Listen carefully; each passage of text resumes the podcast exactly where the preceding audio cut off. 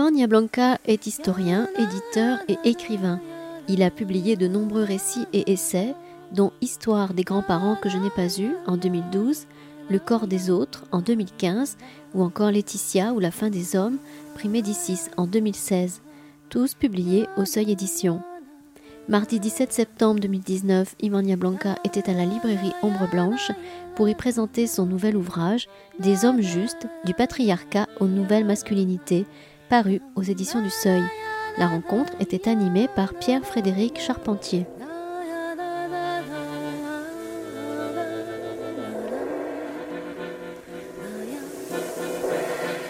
Nous qui sommes sans passé, les femmes, nous qui n'avons pas d'histoire.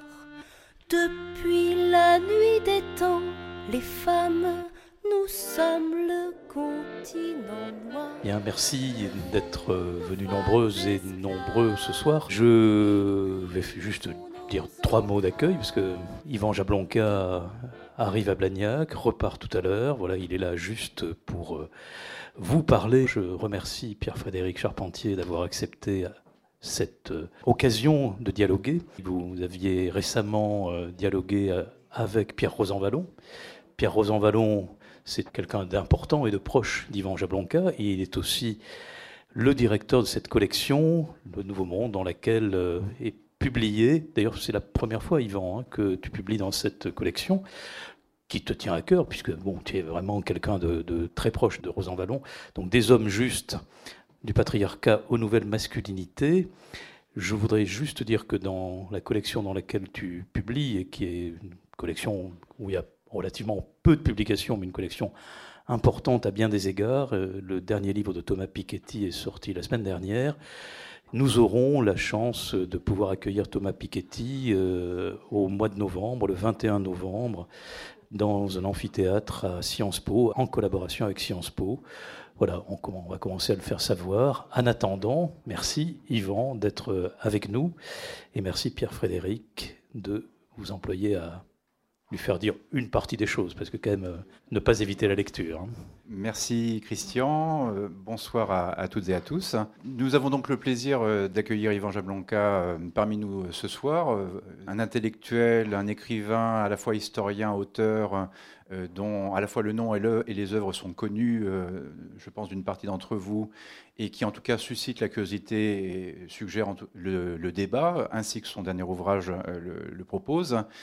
Peut-être est-il utile, en quelques mots, de revenir sur euh, votre euh, parcours. Vous êtes donc euh, historien de, formation, vous avez été normalien puis agrégé d'histoire, vous enseignez à, Paris 13, et comme cela a été dit à l'instant, vous êtes très proche de Pierre Rosanvallon, que nous avions eu, certains d'entre vous s'en souviennent sans doute, le plaisir d'accueillir l'année dernière à la médiathèque. Votre œuvre a commencé notamment avec une thèse sur les enfants de l'assistance publique et une série d'ouvrages d'ailleurs qui ont euh, abordé ce, thème, qui ont permis effectivement de mettre un nouvel éclairage sur ces, acteurs. Euh, votre thèse portant sur les années 1870 jusqu'à la Seconde Guerre mondiale, si je me souviens bien. Vous avez ensuite abordé un certain nombre de territoires de, de l'histoire euh, culturelle, mais une histoire culturelle aussi politique et sociale.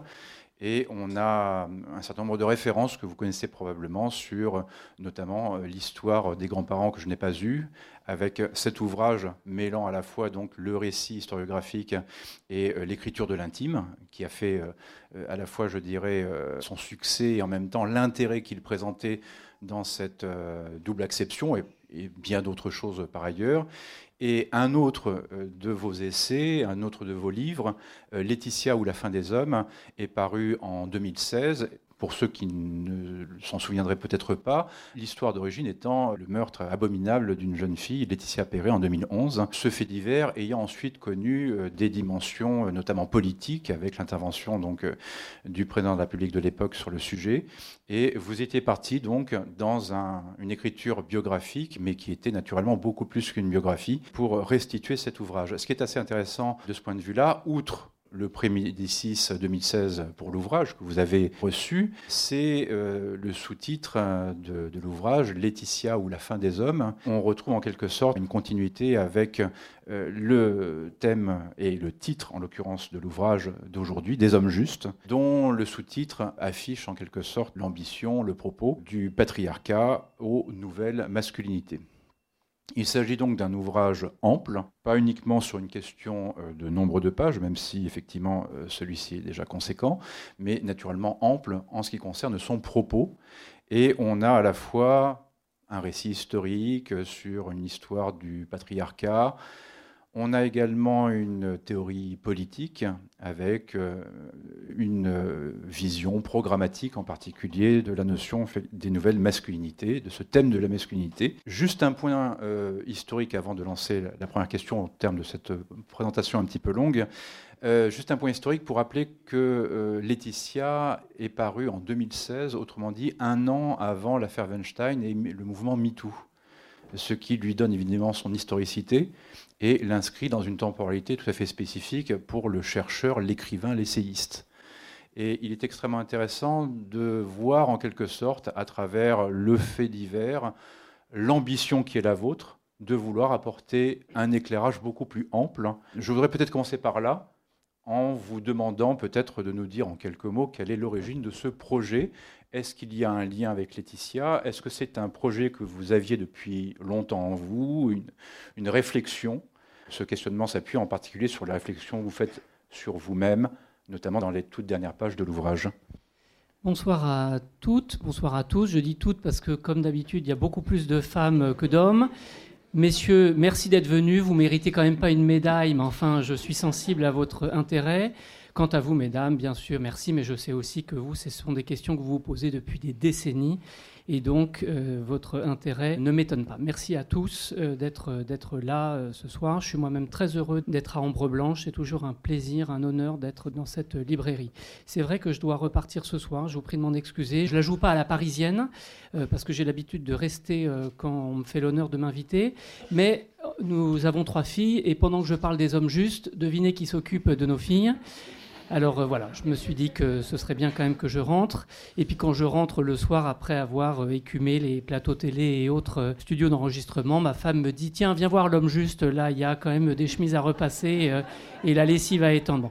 Voilà, tout ça pour dire qu'on est traversé par des contradictions que je n'ignore pas et ça va me permettre aussitôt de répondre à votre question. Alors si je suis venu à cette, euh, à cette interrogation, c'est pour des raisons qui sont personnelles et qui remontent euh, loin dans ma vie, dans mon enfance, parce que j'ai le sentiment de m'être euh, très tôt heurté aux masculinités de domination.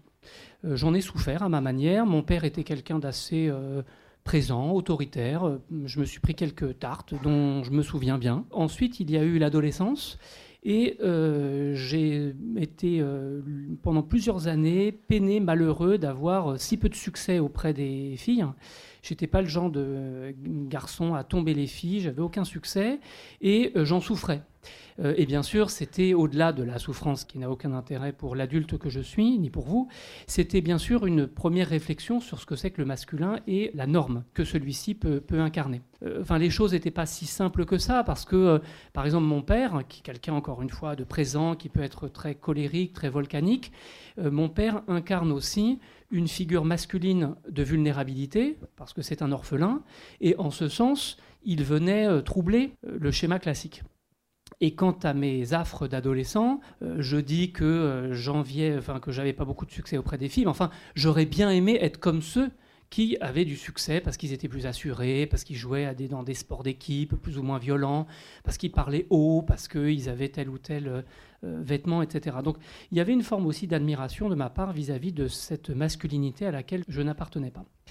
Et puis il y a eu ensuite des choix d'historiens euh, il y a une quinzaine d'années, quand j'ai commencé à travailler euh, euh, comme historien, je me suis intéressé aux enfants abandonnés au XIXe siècle. Et qui dit enfant abandonné dit mère qui abandonne. Et cela renvoyait bien sûr à la situation des femmes au XIXe siècle, leur situation d'infériorité juridique, hein, légale qui était la leur, il y a à peine 150 ans, et bien sûr à ce que je pourrais appeler la misogynie d'État, et même la misogynie républicaine, hein, puisque au XIXe siècle, il y a au moins il y a deux républiques qui ont en quelque sorte enraciné cette misogynie dans les textes et dans la loi. Et puis il y a eu enfin Laetitia. Laetitia, c'est une réflexion sur les violences subies par les femmes, en l'occurrence Laetitia, sa sœur, leur mère.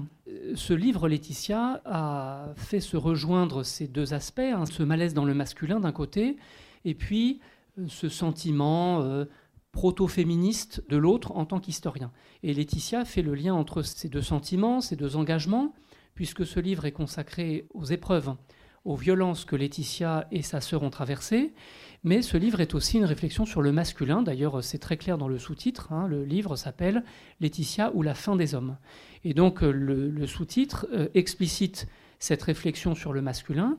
C'est une réflexion sur euh, des masculinités pathologiques, des hommes qui, par leur violence, leur agressivité, leurs arrière-pensées sexistes, ont détruit Laetitia en moins de deux décennies dans une société qui est par ailleurs riche, en paix et démocratique. Et cette réflexion sur euh, ces masculinités difformes, monstrueuses, dévoyées, pathologiques, m'a fait terminer ce livre dans un sentiment de, tristesse et de honte. Euh, honte pour mon genre, hein, euh, et non pas pour mon sexe, mais honte pour mon genre, dont je me suis expliqué à la fin du livre. Et dans ce livre-là, Des hommes justes, j'ai voulu poursuivre la réflexion mais sur un mode plus positif, plus optimiste peut-être, parce qu'une fois qu'on a fait le, diagnostic de cette masculinité pathologique, ben, il faut se demander quels sont les modèles qui, au contraire, nous paraissent euh, intéressants, désirables, souhaitables pour euh, réformer le masculin. Alors, de la fin des hommes aux, aux hommes justes, vous voyez qu'une fois qu'on a euh, diagnostiqué la fin des hommes, il faut en quelque sorte les faire renaître sous les traits d'hommes justes. Un terme extrêmement important que vous venez de prononcer, c'est le terme de diagnostiquer. Et euh, pour euh, établir les jalons de votre réflexion, on peut rappeler que l'ouvrage se détermine donc en, quatre parties. Euh, la première, donc, sur en quelque sorte une histoire du patriarcat sur le règne de l'homme. Une deuxième qui aborde plus particulièrement la révolution des droits à l'époque contemporaine. Vous insistez beaucoup là-dessus, notamment à l'époque du XVIIIe siècle, 19 et 20e notamment, sur lequel vous insistez plus particulièrement. Une qui reprend euh, presque mot pour mot le, propos que vous venez de tenir sur les failles du masculin. On a l'impression, si vous voulez, que les deux premières parties sont euh, sur une histoire où certains référentiels sont, sont, attendus, mais là, sur les failles du masculin, il y a des choses qui sont tout à fait nouvelles dans les perceptions et que vous abordez justement et une partie, la dernière, donc sur la justice de genre, qui se révèle un petit peu plus programmatique en quelque sorte. Pour revenir sur la première partie et sur ce règne de l'homme, on peut peut-être revenir sur les éléments qui fondent ce règne de l'homme. Vous insistez sur plusieurs d'entre eux en particulier sur des domaines à la fois de fond et de forme de représentation et euh, de présence dans les sociétés. Je m'empresse d'ajouter que votre propos ne se limite pas qu'à une situation française ou occidentale. Euh, elle n'est pas centrée sur une vision européenne ou occidentale, mais que vous avez pris soin d'aller examiner ces stéréotypes, en l'occurrence historiques, fondés parfois dans la nuit des temps, dans des situations parfois lointaines. Est-ce que vous pouvez éventuellement nous dire si ça a été plus complexe peut-être pour certaines civilisations ou pour d'autres J'entends par là par le fait que vous abordez le sujet avec des exemples venus d'Afrique, d'Amérique latine, d'Asie du Sud-Est. Que peut-on en dire par rapport notamment aux sources et aux, difficultés de les utiliser? Je me suis posé euh, une première question. Euh, cette question, c'est euh, d'où vient le pouvoir que je détiens? On est tous traversés par des appartenances familiales, sociales, mais en l'occurrence, je voulais m'interroger sur le pouvoir que je détiens en tant qu'homme. Et je crois que c'est une question que les hommes se posent trop peu, tant il est vrai que le masculin est porteur d'un certain pouvoir. Par exemple, euh, je m'en aperçois tous les jours quand je prends la parole. On entend, on respecte beaucoup plus la parole d'un homme que celle d'une femme. Il suffit de voir euh, euh, comment des femmes politiques, des artistes, des écrivaines sont tournées en dérision dès qu'elles ouvrent la parole, comme si par nature le féminin était ridicule et méritait d'être regardé avec condescendance. À l'inverse, j'ai ce privilège de genre que quand je prends la parole, on va se dire ah ben tiens peut-être qu'en fait c'est sérieux ce qu'il a à dire. Voilà un premier élément de réponse, mais bien sûr c'était très insuffisant parce que ce pouvoir ne dépend pas des, individus. Il ne s'agit pas de faire le procès de des hommes en général ni de tel homme en particulier, ce serait ridicule. Il s'agit bien entendu d'un fonctionnement de, système. Et donc euh, j'ai voulu en tant qu'historien essayer de remonter loin dans le temps pour euh, répondre à cette question. Voilà, d'où vient mon pouvoir, d'où vient notre pouvoir en tant qu'homme? Pour cela, il fallait, avec les outils qui sont les miens, les outils de l'historien, remonter loin dans le temps pour essayer de savoir à partir de quand on peut dater l'installation d'une société patriarcale. Tout le monde sait que les hommes globalement détiennent le pouvoir dans la sphère politique, économique, militaire bien entendu, mais il est assez difficile de savoir depuis quand. Et c'est une réponse insuffisante de dire depuis toujours. Je pense que c'est une réponse insuffisante parce que ça sous-entendrait que le patriarcat a des fondements biologiques. Et je ne crois pas que ce soit le cas. En effet, il y a bien sûr des formes euh, de différences biologiques. Hein. On pourrait dire que, euh, en moyenne, les hommes ont plus de testostérone que les femmes, ou en moyenne, les hommes sont plus grands que les femmes, etc. Mais ce serait une erreur de croire que le patriarcat repose sur ce genre de, partage biologique. Hein, il, y a, des, dizaines d'exemples de rois, d'hommes politiques qui sont ni virils, ni euh, forts musculairement, ni euh, de haute stature, et qui pourtant ont bel et bien le pouvoir de commander à tous les êtres humains. Alors cette question euh, est assez complexe parce que le patriarcat repose sur un ensemble de facteurs qui sont biologiques en partie, mais aussi juridiques, normatifs, religieux, législatifs, sociaux, familiaux, bref, on a l'impression que toutes les institutions ont travaillé à cette éternisation, comme dit Bourdieu, du patriarcat. Alors, le temps me manque pour euh, exposer tout cela de manière complexe, mais une des conclusions à laquelle je suis parvenu, c'est que on peut dater l'installation définitive du patriarcat dans toutes les sociétés connues à environ 6000 ou 7000 ans, c'est-à-dire ça correspond à peu près à la fin du néolithique. Euh, la fin du néolithique, c'est-à-dire euh, en Europe, hein, parce que les, chronologies sont très différentes, mais en Europe, ce serait 4000 euh, ou 5000 ans avant notre ère. Et à partir de là, l'installation définitive des sociétés patriarcales explique que les hommes se soient aussitôt emparés des grandes inventions qui fondent ce qu'on appelle la civilisation, l'écriture. Immédiatement, l'écriture est dominée euh, par les hommes. Hein. on le voit même dans des graphies ou dans des idéogrammes euh, de, Mésopotamie. Ensuite, les hommes immédiatement s'emparent de l'État, hein. l'État en tant qu'organisation avec un gouvernement, des élites, une armée, des frontières. C'est immédiatement l'État est immédiatement patriarcal euh, en Égypte et en Mésopotamie. Puis viennent les armes de guerre, hein, qui datent de l'âge du bronze. Les armes de guerre sont immédiatement euh, monopolisées par les hommes qui s'enterrent avec elles, tellement elles sont importantes pour eux.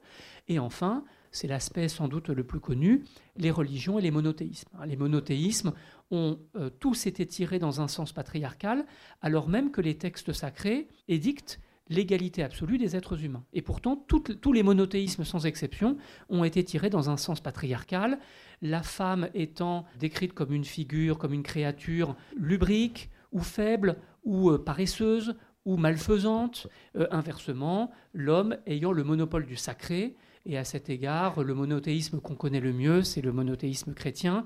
Et à cet égard accablant, l'Église catholique est aujourd'hui une des institutions les plus patriarcales au monde, puisque le sacré est intégralement monopolisé selon toute la ligne euh, hiérarchique, si je puis dire, par des mâles. À partir de là, d'une certaine manière, c'est l'histoire, euh, c'est l'histoire récente, c'est l'histoire connue. À partir de là, euh, voilà, euh, rien de nouveau. Il suffit de regarder n'importe quel philosophe, à commencer par Aristote, qui va expliquer que le masculin a vocation à dominer, que la femme est un mâle raté en quelque sorte. Bon, et puis ensuite, après, c'est le grand bêtisier misogyne tel qu'on le connaît. Et bon, j'ai arrêté là parce que ensuite, c'est de l'histoire connue, et j'ai préféré ensuite essayer de dégager les structures de ce que j'appelle le patriarcat, après d'autres hein, bien sûr, et ces structures fonctionnent de manière binaire selon une complémentarité hiérarchique des sexes, aux hommes les responsabilités nobles, extérieures généralement, et aux femmes des responsabilités. Hein. La, femme n'est pas opprimée, la femme a des responsabilités, mais ce sont des responsabilités jugées basses, un petit peu euh, dérisoires, euh, et en gros ça va être la sphère du euh, maternel domestique.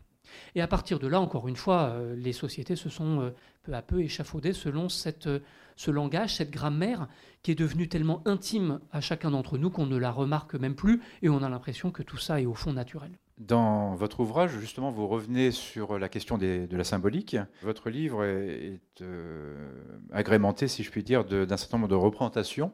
Je voudrais en montrer deux au public. Une qui représente la définition de l'homme et de la femme au quatrième millénaire avant Jésus-Christ, donc avec l'écriture cunéiforme, et où on se rend compte, même si l'image est assez petite, mais vous avez des exemplaires, je peux pocher un tout petit peu. Euh, pendant que vous montrez l'image, je vais vous dire de quoi il s'agit. Euh, à la fin du quatrième millénaire avant notre ère, dans une des premières écritures en Mésopotamie, l'idéogramme qui représente l'homme, c'est ce qu'aujourd'hui un enfant dessinerait comme un bonhomme, c'est-à-dire une espèce de ventre, une tête, des yeux, alors que la femme c'est le triangle avec le trait, c'est-à-dire le pubis, et donc elle est renvoyée à son sexe. On est en 3300 euh, avant notre ère, c'est-à-dire il y a en gros 5000 ans. Voilà, quand je disais que le masculin immédiatement affirme sa supériorité dans l'écriture, c'est par exemple à ça que je pensais. Alors certains d'entre vous me diront peut-être, c'est joli tout ça, mais ça c'était il y a longtemps, euh, euh, aujourd'hui pas du tout, aujourd'hui au contraire c'est l'égalité la plus absolue, regardez par exemple. Alors c'est facile de répondre à ces objections parce que, bien sûr, il y a des choses qui ont changé, mais il y a encore des traces et même des formes patriarcales qui sont encore évidentes dans notre société. Et je ne vais même pas vous parler de charge mentale euh, ni de partage des tâches, hein, mais ça, ce serait trop facile. Je vais vous parler plutôt de choses qu'on ne voit tellement pas qu'on l'a oublié. Vous savez par exemple qu'en France, chacun a un numéro de sécurité sociale et nous tous savons très bien euh, qui a le 1 et qui a le 2. Je vais vous donner un autre exemple. Euh, c'est celui euh, du mariage dans le rite catholique et d'ailleurs dans d'autres, dans d'autres rites. Si une femme, aussi féministe soit-elle, a envie de se marier selon le rite catholique, elle entrera dans l'église au bras de son père et elle en ressortira au bras de son mari. Ce qui veut bien dire, comme dans la quasi-totalité des sociétés, qu'elle est un bien qui vient de s'échanger, de passer d'une main masculine à une autre. Un autre exemple que je donne dans le livre et que je vais développer très rapidement, si vous regardez dans la signalétique urbaine, la différence entre ce qui code les toilettes des femmes et les toilettes des hommes, vous verrez que les femmes sont représentées par leur robe, alors que les hommes sont représentés par une espèce de bonhomme neutre. Et quand vous regardez ensuite dans le reste de la signalétique urbaine ce qui renvoie aux informations générales, par exemple un feu rouge, vous verrez que ce qui code l'être humain universel qui doit rester droit au feu rouge et ne pas bouger, c'est exactement la même chose que ce qui code les toilettes des hommes. L'homme à pénis, si vous me permettez. Et vous voyez bien la complémentarité, même la superposition totale entre l'homme à pénis, celui des toilettes, hein, et l'être humain générique, celui du feu rouge, qui doit s'arrêter quand le feu est au rouge. Hein, c'est exactement le, le, même. Et on pourrait multiplier les exemples, ce que je fais dans le livre, mais vous voyez là encore que le masculin est encore dans nos sociétés une référence universelle. Et c'est exactement la définition du patriarcat telle que on l'a présentée en Mésopotamie. La définition du patriarcat, c'est un système dans lequel le masculin incarne non seulement le supérieur, mais l'universel. Et vous voyez que dans ces modestes exemples, on est encore dans ce genre de, de définition. Autre représentation sur laquelle je reviens très rapidement, la fameuse euh, tablette des sondes pionnières euh, qui sortent du système solaire et qui ont été conçues au début des années 70. Elles sont reproduites à la page 22 de l'ouvrage. Elles sont connues, je pense, d'à peu près tout le monde euh, ici. Et elles représentent, chose qui effectivement nous échapperait peut-être, les deux sexes de façon stéréotypée, avec l'idée, je, cite votre propos, ces deux figures biologiques sont codées par le genre. La femme a les cheveux longs, une position gracieuse, et sa vulve a été pudiquement effacée. Surtout, c'est l'homme qui lève la main pour adresser un salut au nom de toute l'humanité. Les extraterrestres seront à quoi s'en tenir. Je vais rajouter une chose importante parce qu'il est nécessaire de faire la différence entre la biologie et ce codage qu'est son interprétation patriarcale. Comme je vous l'ai dit tout à l'heure, et ça c'est une chose importante, il y a des différences biologiques entre les hommes et les femmes. Voilà. Mais souvent on croit que ces différences biologiques portent en elles une interprétation patriarcale. Par exemple, c'est classique de dire oui, mais enfin, globalement, les hommes ont une masse musculaire et une stature plus grande que les femmes. Et c'est vrai, on ne peut pas dire le contraire, globalement, en majorité. Mais ce que j'ai essayé de montrer dans mon livre, c'est qu'il y a ensuite un codage qui donne une certaine signification à certaines euh, particularités biologiques. Effectivement, on a codé la virilité par cette euh, supériorité en termes de stature et de musculature. Mais on aurait pu euh, prendre d'autres exemples. Par exemple, euh, les hommes ont entre les jambes une espèce d'appendice tout mou à 99% du temps qui s'appelle le pénis. C'est tout mou, c'est ridicule. On aurait pu dire que voilà un symbole de mollesse et de faiblesse. On aurait pu dire aussi que les hommes ont des poils sur le dos, sur le ventre. C'est ridicule, c'est simiesque, c'est sale je vous fais sourire, mais euh, ce qu'on dit des règles et de l'écoulement sanguin euh, des femmes, c'est très sérieux. Hein. Les religions ne plaisantent pas du tout avec ça. C'est sale, c'est dégoûtant. Bon, donc vous voyez que le discours du répugnant, du dégoûtant, après tout, on pourrait le faire sur les hommes, hein, euh, leur poil simiesque, bon, etc. Donc vous voyez que tout ça, ça ne relève pas directement de la biologie, c'est plutôt une interprétation de la biologie et c'est bien sûr cette interprétation euh, qui est au, sens large culturel. Et ça doit nous rendre optimistes parce que ce que la culture a construit, la culture peut bien sûr le défaire. Avec, vous le soulignez au passage, tout un discours, puisqu'on est sur le discours aussi sur l'usage des termes, avec euh, un langage euh, amélioratif sur le fait d'agir en homme parce qu'on est courageux et de se comporter comme une femmelette parce qu'au contraire on est lâche. C'est un exemple parmi euh, des, centaines, des milliers d'autres qui montre effectivement l'usage du langage, de la langue, sur ces répartitions sexuées avec une définition d'un langage voulu, utilisé par les hommes. Il y a des pages à ce sujet-là. Est-ce que vous pouvez revenir sur cet aspect justement langagier de la répartition des textes et leur jugement de valeur en quelque sorte? Le système patriarcal fonctionne, avant même que les inégalités soient réparties, fonctionne selon une interprétation symbolique qui dépasse les individus et dont nous sommes en quelque sorte les agents, je parle pour les deux sexes, hein. c'est l'idée que le masculin est du côté du supérieur et de l'universel, hein, je l'ai dit tout à l'heure, mais aussi de ce qui est actif, dur, sérieux, alors que la femme est tout le contraire. Donc vous avez systématiquement une opposition, un terme à terme, qui vient donner aux uns les privilèges et aux autres euh, la dérision ou le, ou le, méprisable. Puis à partir de là, tout est, tout est codé. Et bon, enfin, je crois qu'il faut qu'on avance parce que sinon on va en rester à, on va... être bloqué il y a 5000 ans et puis euh, ça va pas nous satisfaire. Mais vous voyez qu'ensuite, à partir de là, les rôles se sont naturellement euh, répartis. Et puis, on arrive à aujourd'hui. On arrive à aujourd'hui, regarder une photo du G20. Il faut euh, chercher longuement pour trouver. Si on trouve rapidement, parce que comme c'est une jupe à, fleurs ou une jupe avec un peu des, couleurs, en fait, assez rapidement, on voit qu'il n'y en a qu'une sur 20. Ou euh, il suffit de regarder. je parlais tout à l'heure de la répartition des tâches ménagères ou de la charge mentale. Ou, ou par exemple, une autre chose à laquelle on ne pense pas toujours, c'est la culture visuelle la culture visuelle, c'est que il y a dans la publicité ou dans le cinéma des injonctions qui pèsent sur le corps des femmes, sur l'apparence, qu'un homme soit euh, gros, suant, euh, velu, c'est pas grave. Mais une femme, alors si elle se présente pas de telle et telle manière dans la sphère publique, alors là, euh, il y aura un, un tombereau de, commentaires sur son physique. Et puis, ça se voit, par exemple, dans les magazines littéraires, euh, dans les magazines féminins, pardon, que nous aimons tous regarder, où euh, c'est toujours au même qu'on conseille les régimes minceurs, etc. Donc, ça, c'est aussi une espèce d'assignation de genre qui pèse toujours sur les mêmes. Et puis, à la fin, ça renvoie à des choses très, très concrètes. Moi, quand mes filles se regardent pendant une heure dans la glace le matin, ça me rend hystérique. Enfin, ça, m'énerve. Parce que, euh, vous voyez, je ne les ai pas éduqués comme ça. Euh, j'ai envie de leur dire, euh, tu sais, ma chérie, le plus important, c'est pas de faire des régimes minceurs pour plaire aux garçons, c'est de bien travailler à l'école pour ensuite avoir un bon job et t'émanciper. Bon, alors elle me regarde à 14 ans, elle me dit, elle pense que je... ça me rend un peu malheureux. Mais vous voyez bien que c'est des choses qui en fait nous dépassent de très loin. Vous écoutez Yvan Blanca à la librairie Ombre Blanche à Toulouse le 17 septembre 2019 pour son ouvrage Des hommes justes, du patriarcat aux nouvelles masculinités. L'exemple du miroir là, évoqué à l'instant est une transition absolument euh, idéale sur effectivement le regard que l'on porte. Et ce regard que l'on porte sur les femmes dans cette évolution donc des siècles, on a le sentiment que ça change, ça commence à changer à l'époque euh, contemporaine, notamment à la fin du XVIIIe siècle, où euh, déjà sous l'Ancien Régime, un certain nombre d'essayistes se penchent sur la question. C'était le cas de, de Fénelon dans De l'éducation des filles de 1687, qui, je vous cite, et partisan de leur enseigner l'histoire, la poésie, la musique, des notions d'économie et de droit, à l'exclusion du latin, j'aime beaucoup la précision, et donc Fénelon qui exerce une certaine influence à son temps, notamment sur les euh, favorites euh, royales, notamment Madame de Maintenon.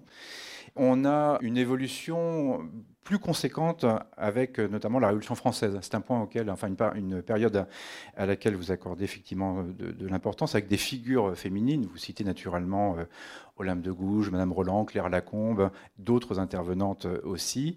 Mais vous évoquez également le regard porté par Condorcet, qui en 1790 rédige sur l'admission des femmes au droit de cité que vous considérez finalement comme le premier écrit euh, féministe moderne en quelque sorte la Révolution française euh, joue un rôle de pivot, hein, puisqu'on tutoie les millénaires. Euh, après tout, on peut parler de cette césure euh, importante qu'a été la Révolution française, parce que la Révolution française va rendre pensable et audible le féminisme. Alors c'est tout à fait paradoxal, parce que les révolutionnaires ont été des misogynes notoires et ont tout fait pour exclure les femmes des assemblées et comme vous le savez, de la, de la Déclaration des droits.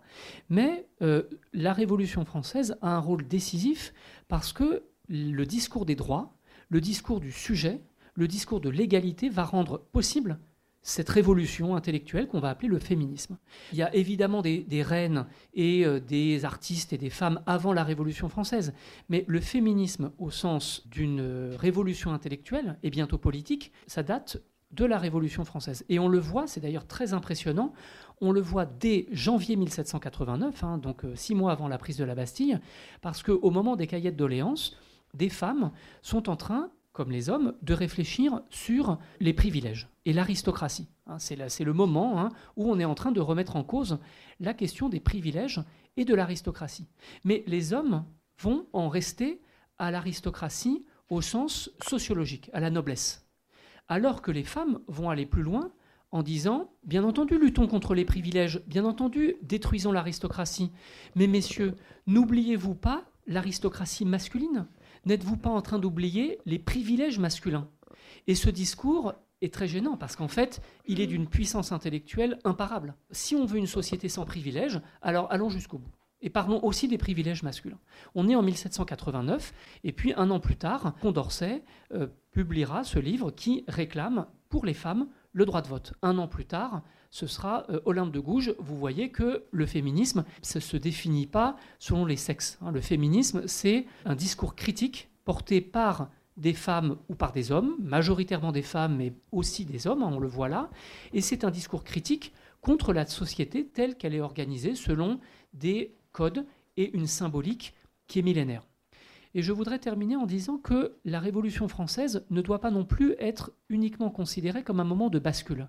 Parce que le 19e siècle, hein, le siècle qui s'ouvre alors, est probablement, en France tout au moins, un des siècles les plus misogynes qui ait existé en tout cas euh, très différent à cet égard du XVIIe siècle, qui est au contraire un siècle d'émancipation féminine. Hein, le XVIIe siècle, pour plein de raisons euh, sur lesquelles je, passerai vite, c'est un siècle d'émancipation féminine. Au XIXe siècle, au contraire, on a une régression, on, dirait aujourd'hui que c'est un backlash ou un retour de bâton euh, masculiniste, hein, pour le dire de manière un petit peu anachronique. C'est un retour en arrière qui est très frappant et qu'on lit non pas seulement dans les pratiques, dans les familles, dans la religion, mais dans la loi. Dans une société post-révolutionnaire, c'est quelque chose de complètement inouï.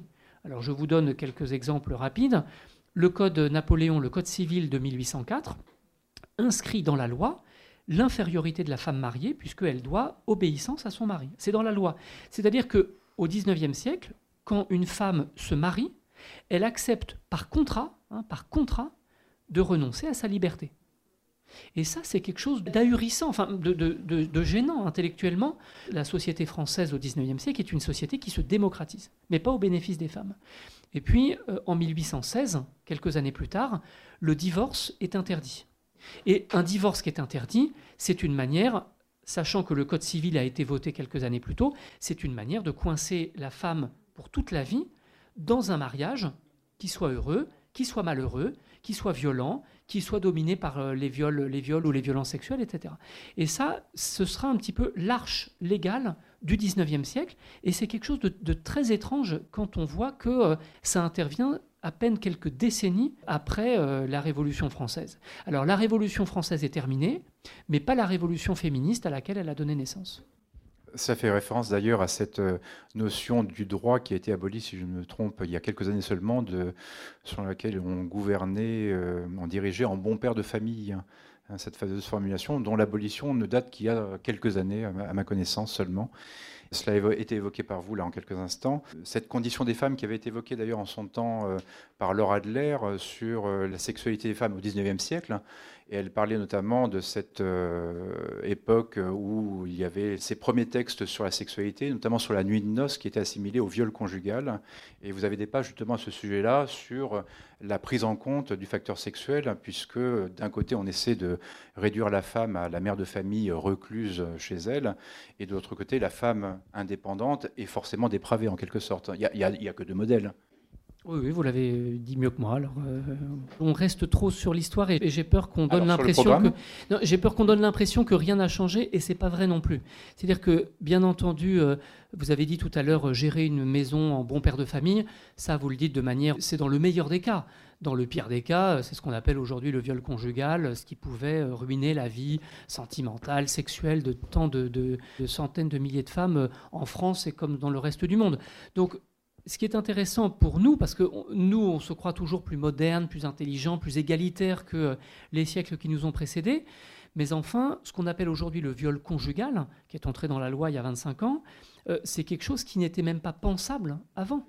Puisque le code, le code civil, hein, article 213 du code civil de 1804, stipule la femme doit obéissance à son mari, en particulier dans le lit, en particulier dans l'alcôve. Vous voyez qu'en ce sens, la notion même de viol conjugal n'est pas pensable. Le mariage est une mise à disposition ménagère, domestique, maternelle et sexuelle de la femme. Alors, dans un cadre patriarcal, c'est normal, ce n'est même pas pensable dans un cadre patriarcal. Et vous voyez qu'il faut s'extraire d'une manière de penser patriarcale pour rendre pensable certaines violences. Et donc, vous voyez qu'avant même qu'il y ait une révolution euh, juridique ou euh, politique, il faut même rendre pensable des choses qui en fait relevaient tout simplement avant de la banalité la plus, la plus absolue. C'est de notre devoir, euh, en tout cas c'était de mon devoir d'historien, euh, que de rendre pensable, après d'autres, hein, bien sûr, après beaucoup d'autres, et beaucoup de féministes, bien sûr, ces choses tout simplement qui sinon euh, sont dans une espèce de banalité inaudible et invisible. Vous évoquez dans la troisième partie cette comment révolution, non pas la révolution des droits, mais le, recul euh, de les failles du masculin, je vais arriver à trouver la bonne formule, pardonnez-moi, les failles du masculin, en évoquant effectivement, notamment au XXe siècle, l'idée que la position des hommes, la position dominante se fissure. Vous citez des exemples en particulier très précis, le soldat, l'ouvrier, et la figure évidemment encore plus euh, familière peut-être qui est celle du père absent. Peut-être nous en dire un petit peu plus justement sur ces recompositions entre les gens en quelque sorte. Après vous avoir fait le, portrait rapide du système patriarcal, je voudrais euh, apporter des éléments de nuance. Contrairement à certains ou certaines, je ne crois pas que le système patriarcal soit par nature une oppression. Je pense que dans le système patriarcal, il y a des formes d'oppression qui pèsent sur euh, les deux sexes. Et je pense qu'il y a en quelque sorte une prison du genre qui pèse sur les femmes comme sur les hommes. Et je vais maintenant parler des hommes. Ce serait une erreur, je crois, de dire qu'il y a globalement des euh, gens qui sont euh, coupables ou qui sont victorieux, et globalement des femmes qui sont des victimes ou, qui sont opprimées. il suffit de connaître un petit peu le déroulement des guerres et notamment de la Première Guerre mondiale, pour voir que c'est euh, généralement 100% des hommes qui meurent à la guerre. Il ne faut pas non plus croire que c'est simplement quelque chose de normal, parce qu'on tomberait dans les mêmes pièges qui ont tout à l'heure emprisonné le féminin.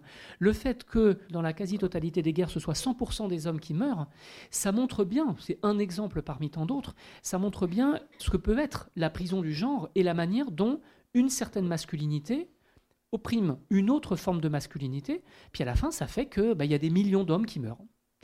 Alors, je vais prendre des exemples moins, euh, moins tragiques pour vous montrer euh, cela.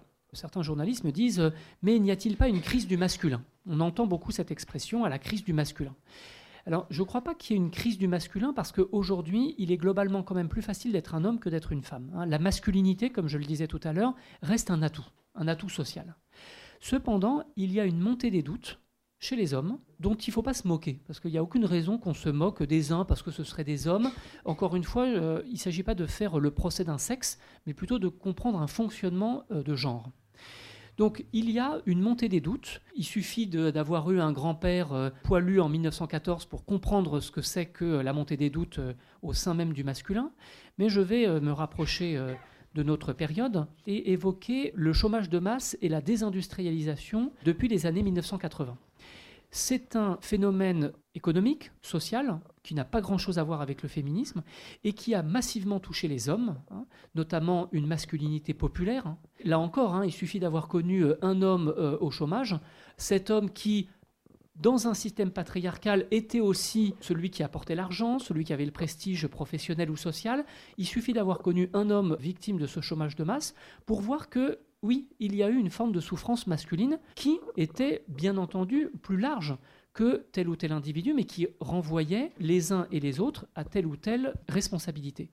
Si vous êtes dans un système où vous avez sur vos épaules euh, le poids de toute une famille, vous êtes le seul à travailler, vous avez le prestige qui va avec, bah, quand votre, votre usine ferme, ben, euh, vous pouvez vous suicider. Donc vous voyez que d'ailleurs, je, fais référence à une actualité récente, mais vous voyez comment ce genre de crise ou de mutation sociale peut en fait s'interpréter euh, comme une, montée des doutes au sein même du masculin.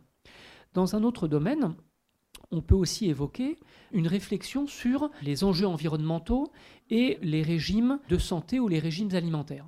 vous savez que depuis 30 ans, surtout si vous l'avez vécu, que l'État, à juste titre, lutte contre le tabagisme, l'alcoolisme, les régimes trop gras, trop carnés, la vitesse sur la route. Et je crois encore une fois qu'au niveau social, c'est quelque chose de nécessaire et de positif.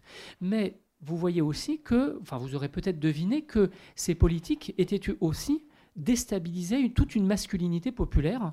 Et on, vous connaissez sans doute, en tout cas moi j'en connais, mais vous connaissez sans doute aussi, des hommes hein, qui sont généralement plus âgés que moi, qui ont 60, 70, qui vont vous dire on n'a plus le droit de rien faire, on n'a plus le droit de manger ceci, on n'a plus le droit de...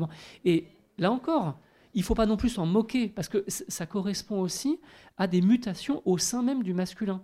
C'est des hommes qui pouvaient se définir, hein, et là encore, je ne crois pas qu'il faille s'en moquer, c'est des hommes qui pouvaient se définir par le fait de bien tenir l'alcool, le fait d'aller chasser, pourquoi pas, euh, le fait de conduire son 4x4 super vite. Bon, encore une fois, ce n'est pas des masculinités dans lesquelles je me reconnais, et c'est plutôt des masculinités euh, qui, moi, m'ont euh, plutôt fait souffrir. Mais en tant qu'historien, je n'ai pas envie de m'en moquer.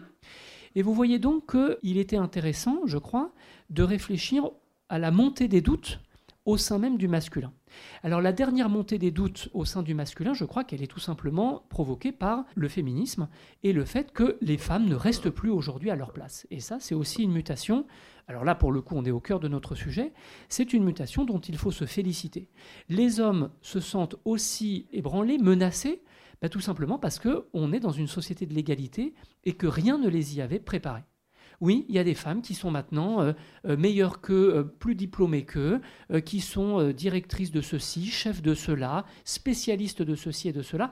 Et ça, c'est sûr que c'est aussi une manière pour le masculin de se sentir bah, gêné, mal à l'aise. Et ça, c'est tout simplement qu'on est dans une société de l'égalité, enfin en tout cas qui se présente comme telle, et le masculin est en train de perdre sa place normative, sa préséance, tant il est vrai qu'il y a encore quelques décennies, il suffisait de naître homme pour avoir euh, immédiatement la légitimité, le pouvoir, etc. Et c'est de moins en moins le cas. D'où ce sentiment, hein, et d'ailleurs c'est souvent des intellectuels qui ont 20 ans de plus que moi, qui se sentent par ailleurs en déclin pour plein de raisons, qui ne sont pas nécessairement à l'extrême droite, mais enfin il y en a, mais pas que. Et donc c'est euh, des intellectuels qui sont souvent des imprécateurs, ou qui sont souvent des, gens comme ça pétris de, de rage ou voire de haine, qui ont le sentiment que leur règne s'achève. Eh bien peut-être, peut-être, mais du point de vue euh, social, du point de vue de l'équilibre de la société, je pense que c'est quelque chose euh, de positif.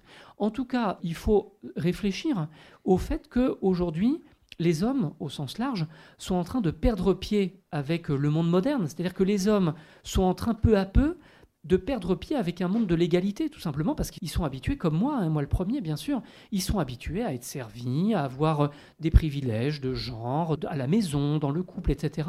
Et aujourd'hui, la norme, la norme dans une démocratie, c'est quelqu'un qui s'est battu pour l'égalité et la liberté. Et cette norme, vous voyez bien qu'elle est aujourd'hui incarnée par les femmes. Et c'est aussi pour ça que mon livre est un petit peu une, une manière de, remettre en mouvement le masculin, de remettre en cause le masculin peut-être de manière très intime, pour... Euh, rappeler aux hommes qui sont tout simplement en train de perdre pied avec euh, la modernité, avec euh, une société démocratique où euh, il y a des gens qui réclament l'égalité, qui la méritent, qui l'exigent.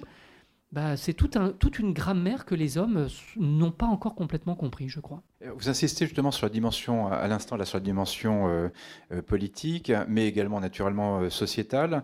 Et en particulier, vous avez des développements dans votre essai sur la sphère privée, à la fois dans le domaine de la sexualité, par exemple, avec des choses assez étonnantes aujourd'hui sur le thème sur lequel on pourra revenir ou non du consentement sexuel, par exemple, mais également sur, dans un autre domaine, le monde de l'entreprise, avec, par-delà l'accès au travail, le travail salarié, l'idée que les femmes occupent des postes de responsabilité et ça, c'est un élément qui est fondamental, et en particulier euh, qui euh, intègre euh, on va dire, des possibilités donc prévues par la puissance publique, par l'État, mais aussi qui génère toujours le fameux plafond de verre qui est celui des responsabilités. En quelque sorte, il y a une sorte de hiatus.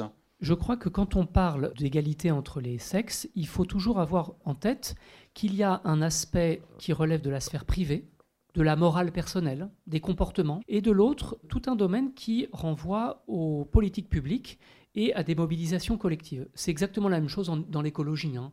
On sait très bien que euh, vaut mieux rouler avec une voiture électrique et euh, trier ses déchets, mais on sent bien que c'est pas suffisant et qu'il faudra des réformes de structure. Je crois que c'est la même chose pour euh, l'égalité entre les sexes. Et je vais vous donner des exemples empruntés à ces deux sphères.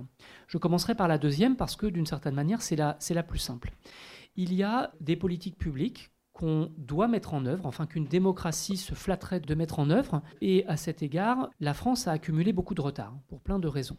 Quelques exemples, le congé parental qu'on proposerait indifféremment aux mères ou aux pères. À cet égard, il y a eu énormément de progrès, non seulement dans l'Europe du Nord, mais aussi euh, dans des pays qu'on attendait moins sur ce plan, comme l'Espagne ou le Portugal. La France a accumulé un retard lamentable euh, sur ce plan. La France est vraiment un des derniers pays, un des pays les plus en retard à cet égard. Et pourtant, c'est très important parce qu'on sait très bien que quand l'enfant arrive, c'est là où les inégalités de couple vraiment s'enracinent de manière définitive. Et puis, c'est précisément le moment où, à l'âge de 30-35 ans, la carrière des femmes décroche. On le voit, les statistiques le montrent. Hein. Et c'est pas un hasard, puisque c'est précisément le moment où elles deviennent euh, mamans. Un autre exemple qui euh, nous amène un petit peu plus loin du féminisme, c'est les différents secteurs professionnels.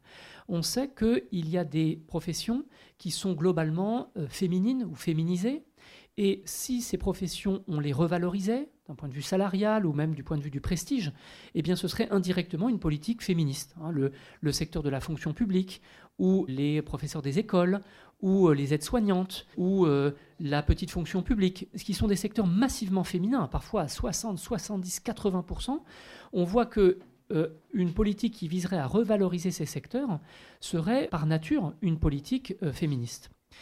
Et j'en viens maintenant à un aspect plus privé. Je ne vais pas insister sur le partage des tâches, je l'ai déjà évoqué, c'est quelque chose dont tout le monde dans cette salle a fait l'expérience, donc euh, nous en avons tous une connaissance indigène en quelque sorte. Je vais prendre un exemple qui est beaucoup plus euh, amusant et qui parle de sexualité. Alors il n'y a pas de mineurs dans la salle, hein, euh, parlons sexe, hein, et je crois que c'est quelque chose qui est à la fois amusant et très sérieux. Il y a une statistique qui m'a toujours fasciné. Cette statistique est la suivante.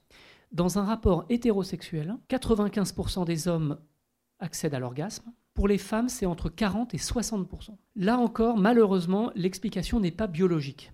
Puisque chacun sait, enfin chacun ne sait pas, mais euh, je vais apprendre à ceux qui l'ignoreraient, que la biologie féminine a un organe qui est spécifiquement dédié au plaisir, le clitoris, ce qui n'est pas le cas des hommes. Hein. Donc la biologie dit en fait le contraire.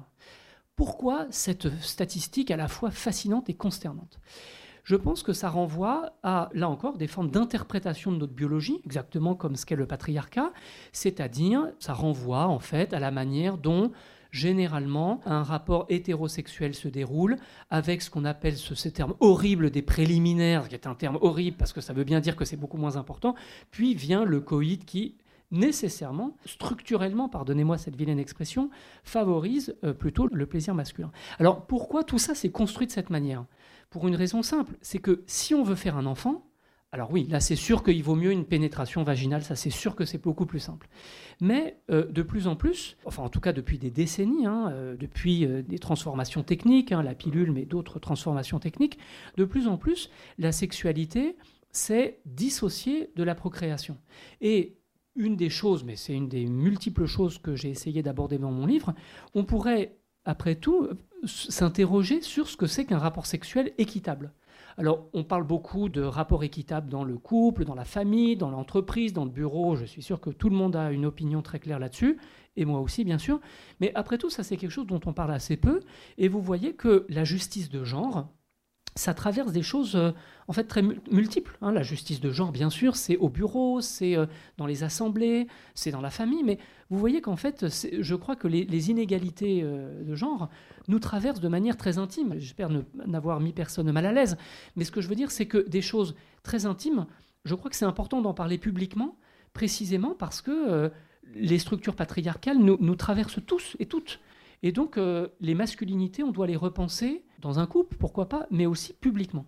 Et je crois que c'est un, des grands, euh, un des grands intérêts du mouvement MeToo que d'avoir mis sur le devant de la scène des choses qui avant relevaient de la sphère privée. Enfin, en tout cas, pseudo-privée. Eh bien non.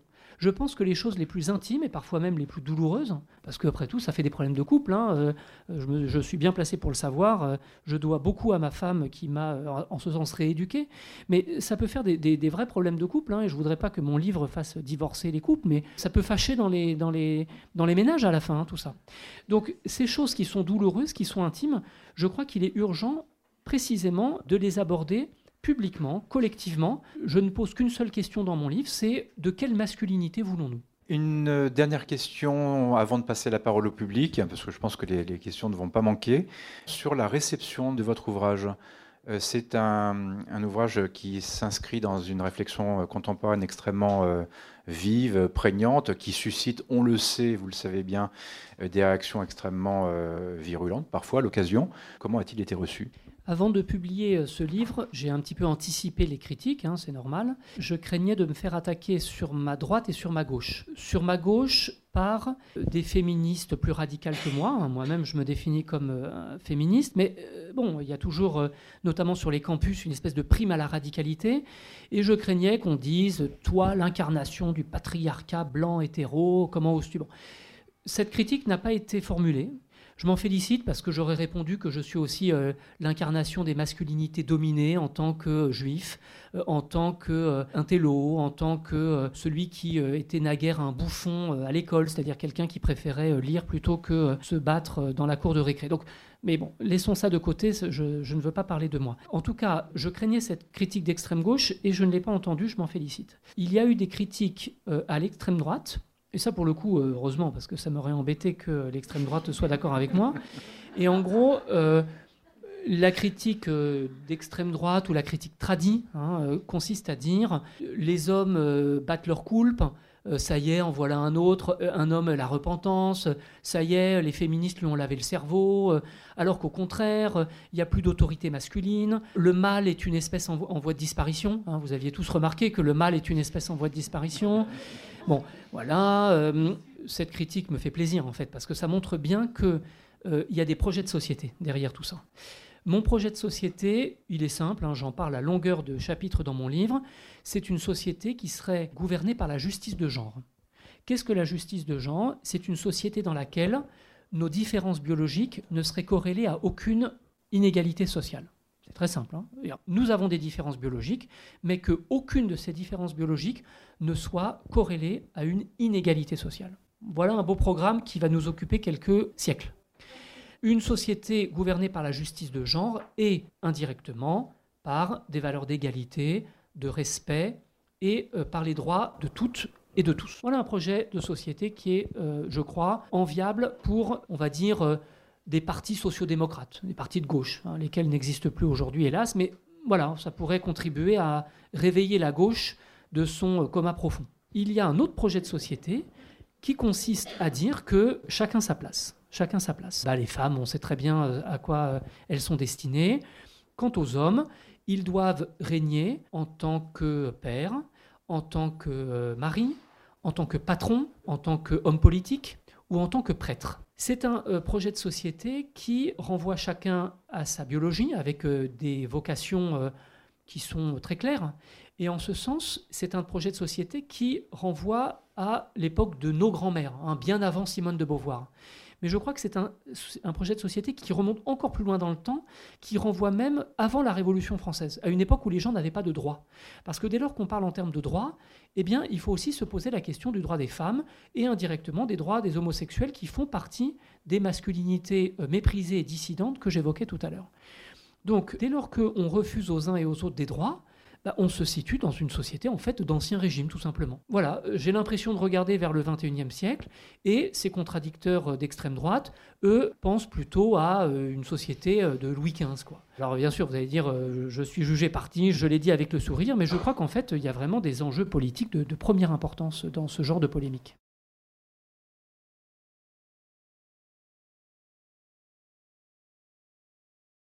Vous avez dit tout à l'heure que le, décrochage des hommes par rapport aux évolutions, féminisme, etc., vous avez commencé à parler d'hommes de milieux populaires. Et très vite, vous avez glissé vers l'âge.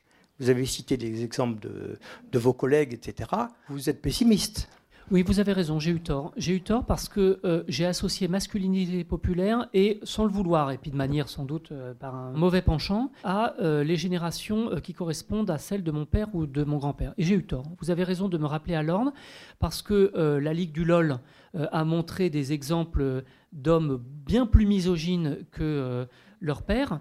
Et si l'on prend l'exemple de notre président de la République, c'est pas évident qu'il fasse davantage euh, avancer la cause des femmes que ses prédécesseurs. Hein. Par exemple, euh, quand on regarde euh, un Valéry Giscard d'Estaing, aujourd'hui on regarde avec un petit sourire son habitus de bourgeois versaillais, mais enfin c'est quand même lui qui a donné à Simone Veil l'impulsion pour voter les lois que l'on connaît. Le décorum Louis XIVien de notre actuel président de la République n'est pas de nature à repenser le masculin. Alors, bien sûr, euh, il a organisé ce Grenelle des violences subies par les femmes et je crois qu'on ne peut que s'en féliciter. Mais le masculin se repense aussi par des attitudes, des comportements. Et à cet égard, vous avez raison de dire qu'il y a des hommes euh, jeunes qui valent pas mieux, qui valent même parfois pire que leur euh, père ou grand-père. Et puis, il y a aussi la question des milieux sociaux. Hein, ça, je crois que c'est très important. Aujourd'hui, dans les milieux populaires, hein, et là, vous me pardonnerez mes, mes simplifications, dans les milieux populaires, pour arriver sans études, hein, quand on n'est pas qualifié, quand on n'a pas fait d'études ou quand on n'a pas fait d'études supérieures au salariat, c'est beaucoup plus facile quand on est une femme. Par exemple, si vous prenez un garçon d'origine populaire, une fille d'origine populaire et chacun sans diplôme, c'est globalement plus facile pour la fille. Pourquoi? Parce qu'il est plus facile d'accéder à des professions dans lesquelles le codage de genre a déjà préparé un certain nombre de compétences. C'est ainsi qu'on deviendra plus facilement aide-soignante, nounou, vendeuse, hôtesse d'accueil, parce qu'en gros, on demande des compétences féminines, entre guillemets, auxquelles les jeunes femmes sont habituées, précisément parce qu'elles ont été socialisées de cette manière dans leur famille. Quand vous avez un garçon qui arrive, euh, qui euh, a pas le bon accent qu'il faut, euh, qui a des tatouages partout, qui a un gros balèze, qui est un petit peu agressif dans ses manières, eh ben, on ne le met pas dans les métiers de l'accueil, on ne le met pas euh, dans les métiers de la vente, et euh, l'usine, c'est terminé. Hein, la mine, c'est terminé.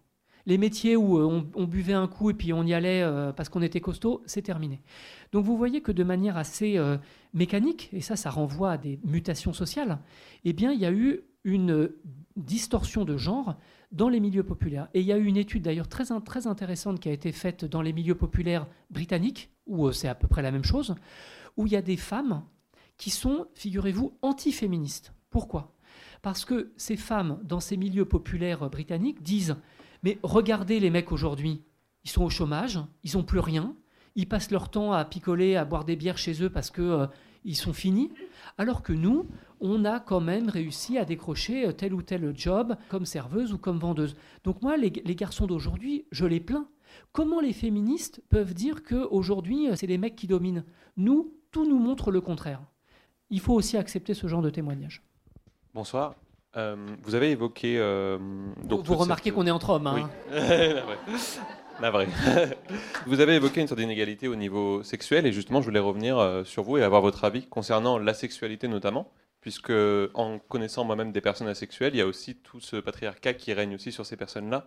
Quand on est homme, le côté de la performance qui est totalement du coup oublié ou méprisé.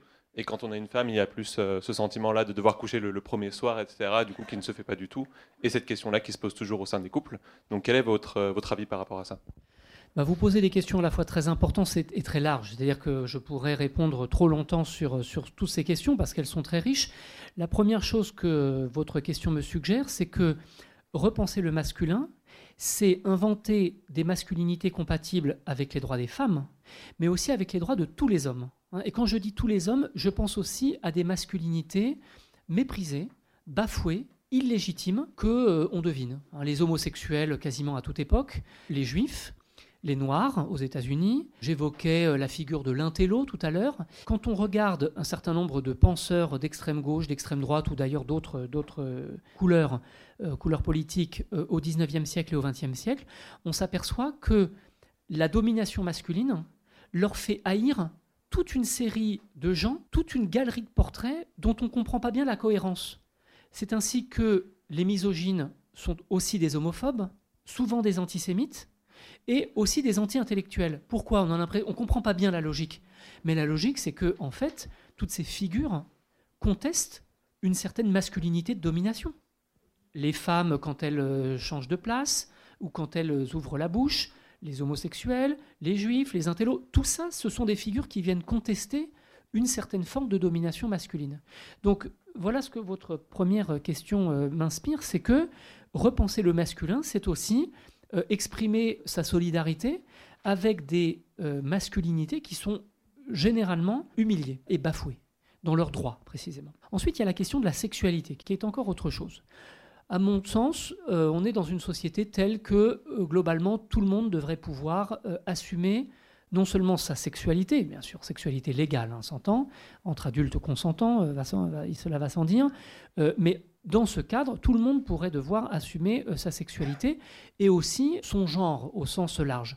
Je ne suis pas en train de dire qu'il faut que euh, nos ados euh, commencent à se perturber en disant Maman, j'ai envie de changer de sexe à 15 ans. Je ne suis pas en train de faire ce genre d'apologie ridicule. En revanche, on peut s'interroger sur la souffrance des jeunes gays. Hein. vous savez qu'il y a une, énorme prévalence des suicides parmi les jeunes gays. Hein. une prévalence de, c'est presque 20 fois plus. Hein. c'est vraiment une prévalence monstrueuse. Des jeunes gays qui se suicident beaucoup plus que euh, les jeunes hommes qui déjà se suicident plus que les jeunes femmes, parce que c'est des souffrances qui sont intolérables. On sait très bien que c'est euh, le jeune gay qui va se faire foutre dehors de chez lui euh, parce que, bah, en fait, il a avoué à ses parents que, etc. C'est des violences du masculin contre le masculin. Et d'ailleurs, vous voyez, il y a des femmes. Hein. Des femmes peuvent être parfaitement homophobes parmi les mères. Donc quand je dis masculin contre masculin, je ne dis pas homme contre femme ou femme contre homme. C'est bel et bien des manières de concevoir le masculin. Et dans le cas de l'homophobie qui peut s'exprimer de manière tragique au sein d'une famille, vous voyez bien que c'est euh, une forme de masculinité associée à la virilité, à l'autorité, au pouvoir, à celui qui est performant, celui qui est fort, musclé, etc. etc. C'est cette forme de masculinité-là qui va s'en prendre à d'autres formes de masculinité. Et là, pour le coup, moi, je me sens parfaitement partie prenante, puisque, comme je vous le disais tout à l'heure, j'ai aussi souffert de cette prison du genre, de cette idée que euh, quand on n'est pas exactement comme ci, comme ça, ben en fait, rapidement, on se moque de vous, vous êtes stupide, vous êtes ridicule, et à la fin, ça fait des formes de souffrance. Et je pense qu'on ampute beaucoup d'hommes de, je ne parle pas de leur sexualité, hein, il y a plein d'hommes hétéros, ils sont, ils sont heureux comme ça, moi le premier, on ampute des hommes d'une part de leur euh, émotion, d'une part de leur euh, vie intellectuelle, on sait très bien que les hommes lisent beaucoup moins que les femmes, euh, une part de leur émotion, de leur vie intellectuelle, de rencontres qu'ils pourraient faire et dont on les prive parce qu'ils se croient obligés de rester dans cette prison du genre. Je ne l'ai pas lu, mais je le lirai. Mais à vous entendre ce que je suppose. Hein. Par exemple, là, quand vous avez parlé d'homosexualité, vous n'avez jamais pensé au féminin. Vous n'avez parlé que des hommes homosexuels rejetés. Or, moi, par exemple, qui suis une femme, eh bien, je vois qu'aujourd'hui, il y a des hommes homosexuels qui redoublent les attitudes de virilité. Je les vois pas du tout comme faibles. Ensuite, j'aimerais savoir comment vous faites le passage du genre au sexe ou comment ces deux notions, vous les articulez, je n'ai pas très bien vu. Ensuite, vous n'avez pas abordé le problème queer, qui est quand même capital. Et moi, contrairement à vous, qui me semblez, mais peut-être parce que vous êtes un homme, ça me fait que vous êtes très inquiet sur la disparition de ce que vous nommez le masculin. Moi, je suis plutôt inquiète sur la disposition des femmes en tant que femmes C'est-à-dire, je trouve que le mot qui est le plus méprisé, le mot qu'aujourd'hui personne ne revendique, c'est de se dire, voilà, je suis une femme. Voilà. Merci Madame pour votre euh, intervention et pour le courage avec lequel vous parlez. Vous posez encore une fois beaucoup de questions, je ne pourrais pas répondre à, toutes, mais euh, vous me feriez un mauvais procès en laissant entendre que euh, je m'intéresse qu'au masculin et que je m'intéresse pas aux femmes. mon livre, il suffit de l'ouvrir, est un brûlot féministe, telle sorte que parfois je suis même obligé un petit peu d'atténuer mon propos. Donc il suffit de regarder ma production éditoriale depuis une quinzaine d'années pour ne pas se méprendre sur les combats qui sont les miens. Alors peut-être que c'est parce que vous n'avez pas lu mes livres et c'est votre droit le plus strict, mais ne me faites pas, madame, ce mauvais procès. Pour ce qui est euh, de l'homosexualité, bien entendu, j'ai pas parlé des femmes parce que là la question était sur le masculin, j'ai parlé du masculin, mais le fait que les femmes homosexuelles ou lesbiennes, quelle que soit la manière dont on les appelle, le fait qu'elles aient été opprimées violenter, mépriser, c'est une évidence. Je pourrais en parler des heures, mais ce n'était pas l'objet. Euh, par exemple, dans le système patriarcal, je vais le dire en une phrase, dans le système patriarcal, la femme n'a qu'une seule place, c'est au sein du foyer. Toute autre place est immédiatement insupportable aux yeux des hommes. Par exemple, une femme qui veut quitter le foyer pour vivre sa vie, comme Nora à la fin de Une maison de poupée de Ibsen, ou une femme qui reste célibataire, ou une femme qui vit sa sexualité pour être lesbienne ou quoi que ce soit d'autre, elle est immédiatement dans la déchéance. Voilà le système patriarcal. Je le dis à longueur de chapitre, et si ça vous intéresse, je suis sûr que vous serez globalement d'accord avec moi. Pardon pour cette violence masculine qui consiste à dire que euh, vous serez euh, nécessairement d'accord avec moi. Alors, vous avez raison de dire que je suis un homme. Je suis un homme. Et figurez-vous que à chaque ligne que je traçais, je me disais, mais au fond, est-ce que j'ai le droit de parler en tant qu'homme? C'est une vraie question. Et là, je le dis sans rire parce que euh, j'en ai en quelque sorte... Euh, alors si je dis que j'en ai souffert, on va dire que je fais semblant de souffrir. mais disons que ça m'a traversé et ce livre n'a pas été facile à écrire parce que j'avais l'impression à chaque fois d'être dans une forme de décalage. Je dirais pas d'hypocrisie, mais de décalage tant il est vrai que j'ai bénéficié de ma masculinité. C'est une évidence. J'ai bénéficié dans ma vie privée comme dans ma vie professionnelle de ma masculinité. Alors, suis-je fondé à dénoncer ce système qui m'a nourri? Je le crois. Je le crois parce que c'est aussi un système qui m'a en quelque sorte abîmé et fait souffrir, à plein d'égards. J'en ai assez parlé. Donc, on est traversé par des contradictions. J'ai essayé en tant qu'historien, mais aussi en tant qu'homme, de les regarder en face on est complexe et euh, je prétends pas être sorti de mes propres contradictions. Euh, et là, d'une certaine manière, vous avez raison. Une des contradictions dans lesquelles je me débat, c'est le fait qu'en tant qu'homme, on me donne plus facilement la parole qu'à une femme. Qu'est-ce que vous voulez que je dise? Je publie un livre, je fais une promo, euh, mon éditeur est derrière moi, oui, ben je fais la promo, je réponds aux sollicitations. et là, qu'est-ce que vous voulez que je vous dise? C'est comme ça. Ah, moi, je trouve qu'il est extrêmement important et capital, et je vous en remercie, que ce soit un homme qui s'occupe de ce problème-là. Et puisque vous en avez les capacités, que vous en avez l'opportunité, ben c'est excellent, je trouve. Premier point. Ensuite, si nous voulons arriver à une société qui ne soit pas clivée comme nos Anglais avec le Brexit, hein, il faut bien que chacun fasse un pas.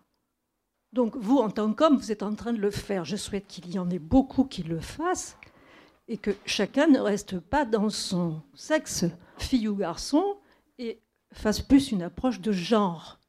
Mais ceci dit, le genre qu'on a voulu mettre en avant à l'école, dans le système scolaire, vous avez vu quelle a été la réaction de ceux qui ne sont pas d'accord avec vous. J'ai dit tout à l'heure et je dis vraiment bravo, félicitations, mais très, très, très vaste programme. Il faut que d'autres hommes fassent cette démarche et soient dans cet esprit-là pour que les choses s'améliorent. Je viens d'entendre à France Culture un reportage sur une femme qui a été violentée par un homme qui a voulu porter plainte, qui a passé 15 heures, je ne sais pas si certaines l'ont entendu, 15 heures au commissariat, violentée par les policiers, pour pouvoir faire une déposition de viol. Excusez-moi pour le terme, enfin bon, vous l'avez entendu, mais nous, nous sommes au XXIe siècle. Je veux préciser quand même, parce que je ne voudrais pas qu'on se trompe sur mon intervention, parce que j'ai déjà lu certains de vos livres, et justement, ce que j'apprécie, c'est que la manière dont vous recréez pour moi l'histoire, c'est-à-dire que à travers un fait divers ou un fait plus global, vous vous introduisez en tant que sujet. Donc ça, ça ne me gêne pas du tout.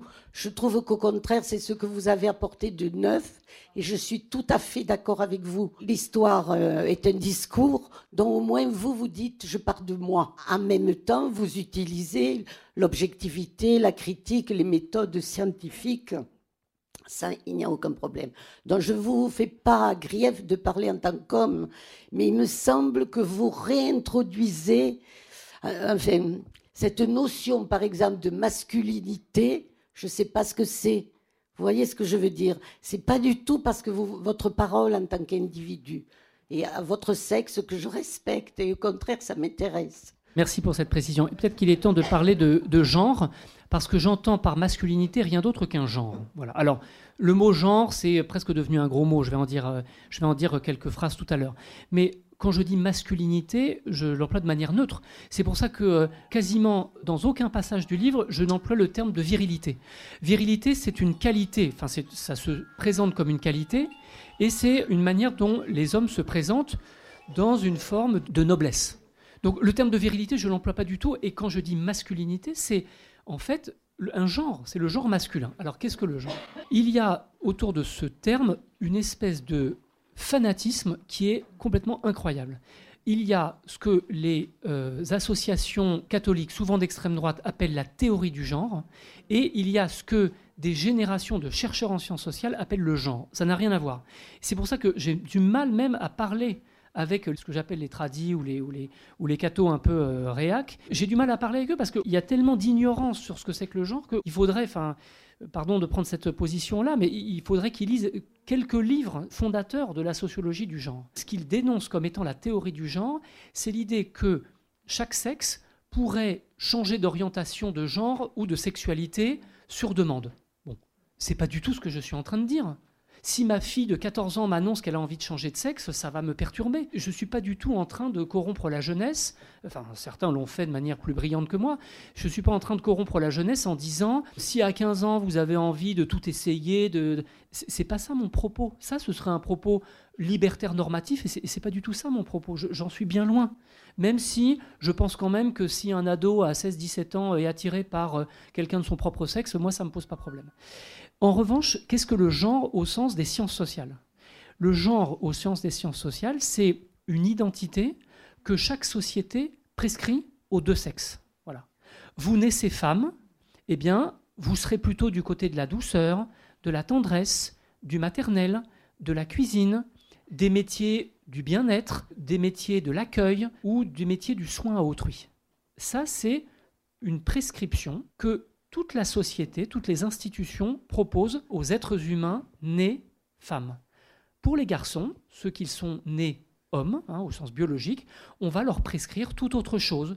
Ne pas pleurer, assurer. Moi, on me disait, pleure pas, pleure pas. Mon père, il me disait ça, pleure pas. Ben, je peux vous dire que c'est une violence, en fait. Voilà encore une éducation de genre. Ne pas pleurer, assurer, préférer plutôt les métiers techniques, scientifique, accepter les responsabilités, être dans une espèce de performance, qu'elle soit sociale ou sexuelle. C'est tout, c'est ça le genre au sens sociologique, c'est les codes, les rôles, les responsabilités que la société au sens large nous demande de jouer. C'est là que pour le coup j'ai quelque chose à dire.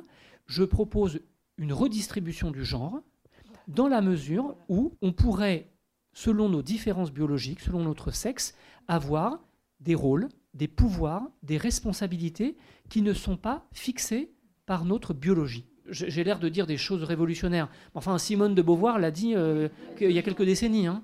Bon, je le dis et j'essaye de le dire non pas pour les femmes, Simone de Beauvoir l'a fait mieux que moi, mais pour les hommes. Voilà en gros l'esprit de mon livre. Je ne crois pas être ni viriliste, ni masculiniste, ni euh, parler en termes de euh, je ne sais quelle position d'autorité. Moi, j'ai lu votre livre euh, Le corps des autres, que je trouve euh, magnifique. Alors, c'est en termes de généralité, donc je respecte votre positionnement, je le comprends. Sauf qu'actuellement, il y a une espèce de mouvance d'hommes, ils sont tous féministes. C'est fantastique. Mais ces mêmes féministes, permettez-moi, hein, je suis pas une anarchiste ou une agitée dans des conférences ou euh, d'amphi. Vous voyez mon âge, mes cheveux blancs, donc je me permets, bien que je comprenne leur démarche. Donc aujourd'hui, ils sont tous féministes, mais ils ont des secrétaires qui prennent pour des boniches, des femmes qui font leur, intendance, etc., etc. Et ces hommes, quand euh, il y a des luttes, ben ils sont pas là. C'est bizarre, ils sont signataires de rien mais ils sont tous féministes. Donc vous comprenez que j'ai pas lu votre livre, mais ça va venir. J'étais là ce soir justement pour voir. Euh, alors là où vous faites peut-être une faute, je, comprends votre positionnement, c'est votre langage. Donc il faut discuter avec plus de femmes, aller plus euh, au contact de vrais féministes, parce que c'est ce qui vous dessert. Donc ça c'est une réalité. Euh, ensuite, je vois qu'il y a toujours aujourd'hui, il y a personne qui, qui, se bat pour ça. Le fait est que les femmes aujourd'hui portent des pantalons, c'est toléré. Là, ça a été mis en place par De Gaulle, mais c'est pas une vraie loi. Donc actuellement, aujourd'hui, on tolère que les femmes portent des pantalons en France. Et il n'y a personne qui se bat contre ça. Hein. Il n'y a même pas des hommes ou quoi que ce soit. Donc voilà, il y a beaucoup de choses comme ça où j'aimerais qu'on soit tous ensemble pour se battre, les hommes et les femmes. Notamment à venir, c'est euh, l'IVG, le gros point, et ensuite les salaires. Ça me semble de vraies batailles et on, doit tous y aller au charbon. Je vais dire simplement deux choses. Euh, je ne vais pas parler de ma vie personnelle parce que ce serait déplacé, mais j'essaye cependant de mettre ce que je dis en accord avec ce que je fais. Par ailleurs, vous dites que j'ai peu parlé avec les féministes. C'est pas vrai. Peut-être que je suis maladroit dans la manière dont je parle. Je parle peut-être comme euh, un intello parisien. Peut-être. Mais en tout cas, j'ai beaucoup lu, échangé, parlé. Et si je ne suis pas capable de le traduire, c'est par euh, insuffisance intellectuelle, mais ce n'est pas par manque de curiosité euh, vis-à-vis de ce que mes aînés, mes, les prédécesseurs, les, les pionnières, les militantes ont fait bien avant moi. Pour ce qui est de cette mode prétendue euh, que vous croyez voir, mais moi je ne les vois pas, les hommes qui se disent féministes. Ah, moi je ne les vois pas, moi. Autour de moi, je n'en connais aucun. Dans mon milieu, des historiens qui s'intéressent à l'histoire du genre des femmes, je n'en connais aucun après MeToo, je n'ai entendu aucun homme prendre publiquement la parole, à part Raphaël Liogier, qui a fait un livre dont on peut penser ce qu'on veut, mais qui a le mérite d'exister. Et j'aimerais bien que vous me citiez un autre homme, à part lui et moi, qui ait écrit un livre sur ce thème après MeToo. Donc moi, des hommes féministes, j'en connais pas en fait. Pour finir, je vous dirais euh, sous forme de boutade, vous avez cité cette histoire du pantalon. Vous connaissez peut-être le livre de Christine Barr qui s'appelle Pour une histoire politique du pantalon. Pour ceux qui ne connaîtraient pas ce livre, c'est un livre fantastique hein, par ma collègue Christine Barr, professeure d'histoire à l'Université d'Angers. Et elle fait cette, ce livre hein, sur 200 ans, une histoire du pantalon, où elle montre précisément la manière dont les femmes se sont peu à peu appropriées cet objet qui était éminemment masculin. Bon, ce livre, c'est moi qui l'ai fait publier au seuil. Alors, je ne mérite pas de médaille pour ça, madame, mais vous voyez que à ma mesure et avec le pouvoir que je détiens en tant qu'homme, bah oui, j'ai essayé de faire entendre cette voix d'historienne. Je n'ai pas lu votre livre, excusez-moi, j'aurais envie de le lire. On peut toujours attendre que les pouvoirs publics, les politiques, etc., etc., prennent les choses en main et fassent des lois, mais je pense aussi que l'éducation des hommes, elle vient des mères dans le milieu familial. C'est nous qui élevons nos garçons. C'est nous qui leur enseignons, euh, eh ben non, attends, c'est ta sœur, euh, ou je sais pas, enfin, c'est nous qui les élevons. Et ça commence, je pense, vraiment dans la sphère familiale. Actuellement, on est dans une société alors, je dis bien, la société française est pluriculturelle. Il y a des cultures dans la société française où on favorise l'éducation des garçons de façon contradictoire en même temps dans ces mêmes sociétés où les garçons sont survalorisés. Ce sont les filles qui se sont rendues compte que par l'éducation, elles vont pouvoir s'émanciper. Alors, je ne sais pas si vous en faites euh, mention dans votre livre, mais je trouve que c'est vraiment très important de commencer par la sphère familiale. Oui, je crois aussi, et je pense qu'on sera tous d'accord, mais vous avez parlé des mères, les pères aussi. C'est-à-dire que, encore une fois, c'est pas euh, les mamans qui ont tort, les papas qui devraient. Tout ça relève d'un système ah, et donc d'une discussion collective. Je crois que les hommes seraient euh, les bienvenus dans cette discussion. J'essaye de le faire à ma modeste mesure, mais je vois bien que dans une discussion que je peux avoir publique ou parmi les gens qui achètent mon livre ou qui me lisent, je sens bien que globalement les hommes, ça les intéresse beaucoup moins que les femmes, je le sens. Je le regrette. Maintenant, tout cela, globalement, relève bien sûr des deux sexes, des parents, des institutions, de l'école, des églises et bien entendu de nos institutions, enfin de notre gouvernement.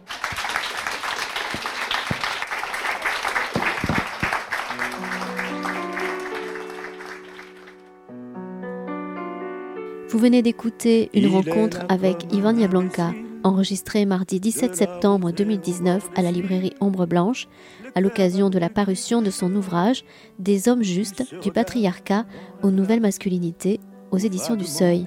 Un ange passe, une femme au regard lointain, et c'est peu dire qu'il vacille, il sent son corps piquer en vrille, il entend les mots de l'adieu lui faire une blessure comme les meurtrissures dont les hommes ont souillé les mains du bon Dieu. Il faudra bien qu'on me raconte pourquoi il faut toujours tricher, que l'on m'explique où est la honte pour un homme de pleurer, pour un homme de pleurer.